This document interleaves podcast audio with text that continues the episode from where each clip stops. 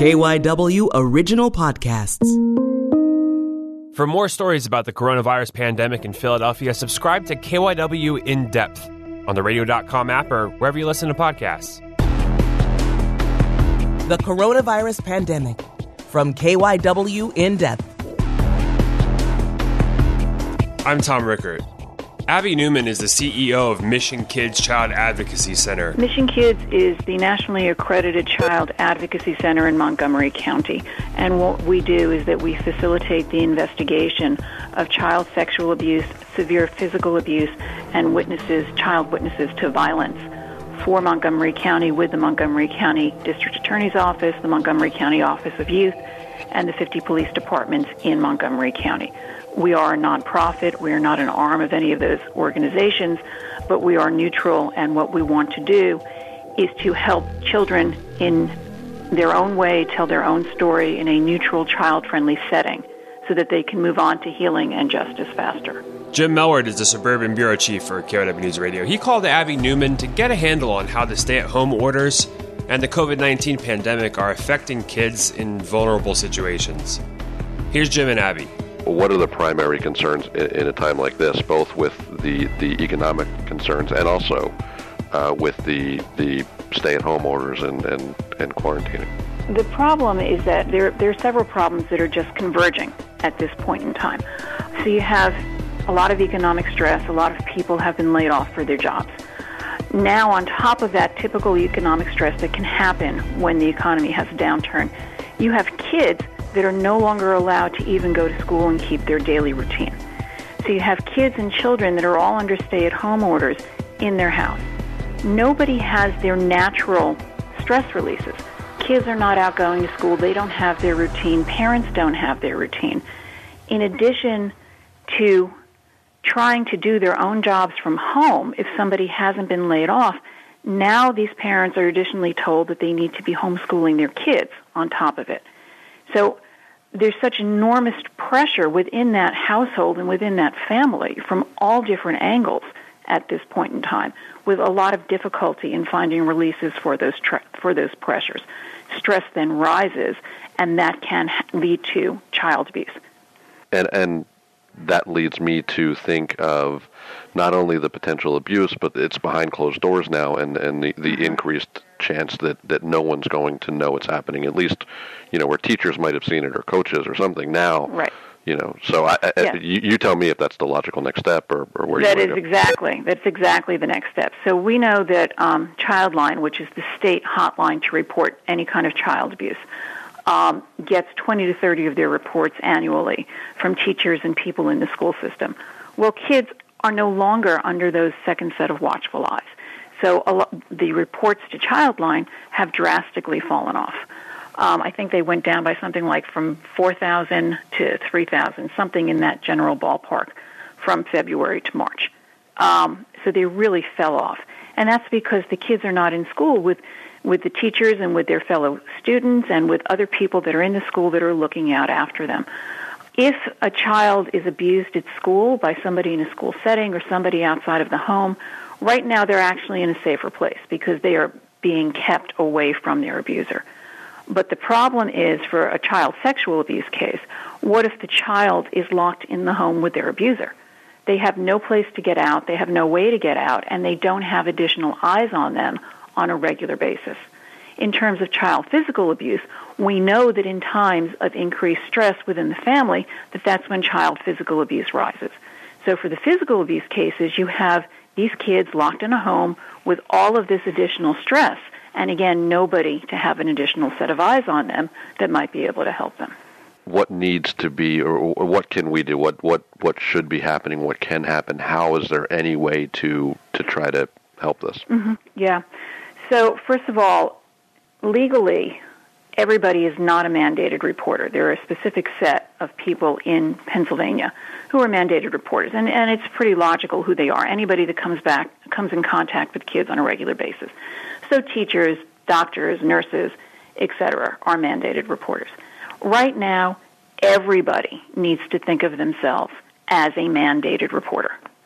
So if you are next door to a family and you hear something or you see something that really kind of makes you think, I wonder if that child is safe. What is going on over there? I'm concerned because kids are still out in the backyard. You'll see them in the streets, even with social distancing. People go for walks, there's social distancing going on. People still have eyes, they just need to really use them more at this point. And everybody needs to consider themselves a mandated reporter. If you think that you are seeing something, call the state childline hotline. The other thing that can be done is that while parents are locked in at this time in their home with their kids, it's a good time to use all of this extra enforced time to really spend time talking to your kids about things like personal safety and cyber safety because the child predators are still online. That's another kind of child sexual abuse that can be groomed and started within that home, even with the parents there. Parents are busy, they're under stress, they're trying to do their work at home, or they may be essential workers that are out of the house and their kids are left home alone more now with a computer and with the internet. Cyberstalkers are still out there. They're still posing as kids, trying to get kids to listen to them, maybe starting the grooming process leading up to asking them to send suggestive pictures, leading to more pictures, and maybe luring them outside of the home to meet with them. So it is a really, really good time to spend time with your child and reinforce those lessons or start talking about them from the beginning and making absolutely sure that your child knows never, ever, ever, under any circumstances, to engage or speak with anybody online who they do not know in person. Because a trick, a deception of child predators online is that they pose of kids your child's age or as a teenager it might be posing as an older boy showing interest in a teenage girl they're deceptive, and that's what they do. Really good time for parents to interface with their kids that way.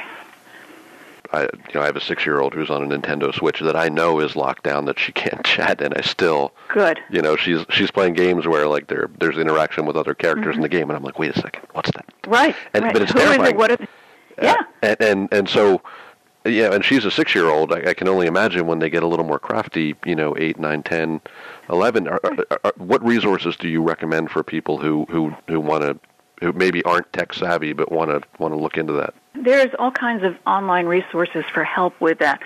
And if you go and you look online, there are resources on the Mission Kids website. We have resources in that regard and where to go. This is also a good time to check out online webinar resources that can help and can educate. Um, on the Mission Kids website, we do prevention education training specifically to parents and other groups. And especially in this time when we can't be doing as much physical presence in the office, we are ramping up and giving more of those trainings and webinars to try to help parents and communities and teachers understand what's out there and ways to help kids. So, what I was going, one of the things to do, I was going to talk a little bit about decreasing stress in the home and how you do that.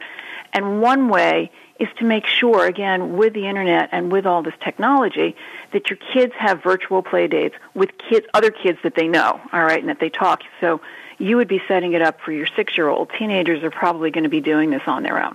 But it's really good for connections, and parents should be doing that, I think, as well, with their friends and with parents of their kids' friends so that they can keep a better idea, get a better idea of what's going on with everybody.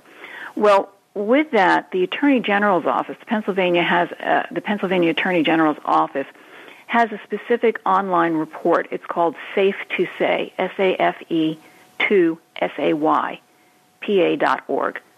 And kids can help other kids by reporting online if they think that there's a problem with one of their friends at home.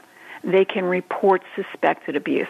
And that's really helpful to get out there because let's face it, kids all have their own communication system with each other that adults have no part of. And often kids know when something is happening to one of their friends that an adult may not know. This gives kids a really easy way to help their friends without ever leaving their home. And of course, there's also an 800 number that goes with that as well. Um, it's 844 SAF 2 SAY, 844 Safe to Say. And and I'm guessing, correct me if I'm wrong, that, that both Childline and Safe to Say are can be anonymous. Yes, absolutely. Okay. And the other place that can be reported to as well, and also has um, a lot of information on it, is the National Center for Missing and Exploited Children. they also have a cyber tip line. And so if you, if anyone of any age thinks that there is a uh, exploitation going on online, that's a place to call. I mean, as we start getting more down in, in the nitty gritty of this subject, I don't know how far you want to go, but there are real concerns that at the moment that if a child is locked in a house with a sexual predator, and that can often be, sadly, one of their relatives. We know that 50% of the time, in terms of child sexual abuse, the abuser is a relative of the child. If the child is locked in a home with that relative, during this time of stay at home orders and lockdowns, um, sex buyers may be becoming a little bit more cautious just in terms of who they're interacting with, and so there's a real concern that child pornography online child pornography is going to be increasing during this time. So that's another reason to really, you know, talk to your kids about what can happen and also to make sure that everybody acts as a mandated reporter. Everybody kind of tries to keep a virtual eye on everybody else. One thing that, that, that I see from a distance in, in the, you know, the the high profile cases, Jerry Sandusky, the priests, and everything, is everything mm-hmm. seems so obvious when you put it all together. But you know, mm-hmm. I would never think the neighbors who mm-hmm. live next door to me would ever be doing anything. So when you say use your eyes, use your ears, what are some of the things that we could be looking for, and what are some of the things that we shouldn't overlook, assuming like, nah, that would never happen here? The thing is, is that unless you're a child predator, unless you're a pedophile, you can't imagine that somebody else is doing these horrific acts to a child.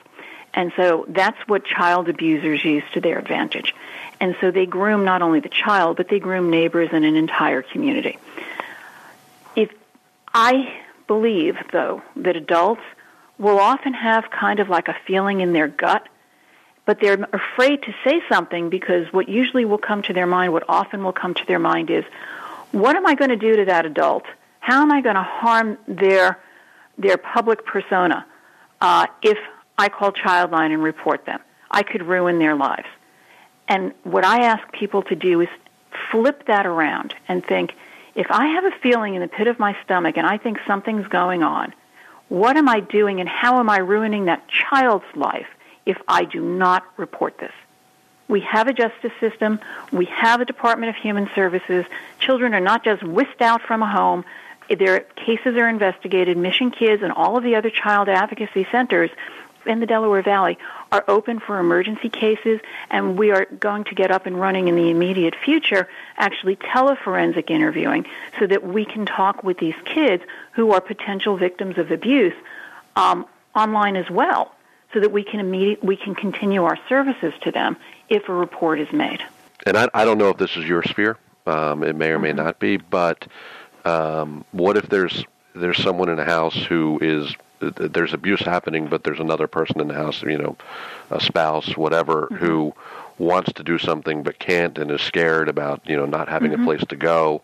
Um, yeah. What resources, what, what can they do? Yeah, that's a real fear as well because we also know that in times of economic hardship, that domestic violence rises as well.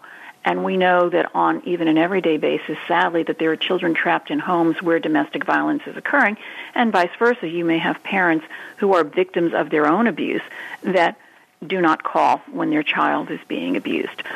Even in this time, though, Laurel House, which is the uh, nonprofit in the county that has a shelter for victims of domestic violence, they are open, they are operational, they are running and they're a terrific resource. And we work with them and we collaborate with them on a regular basis.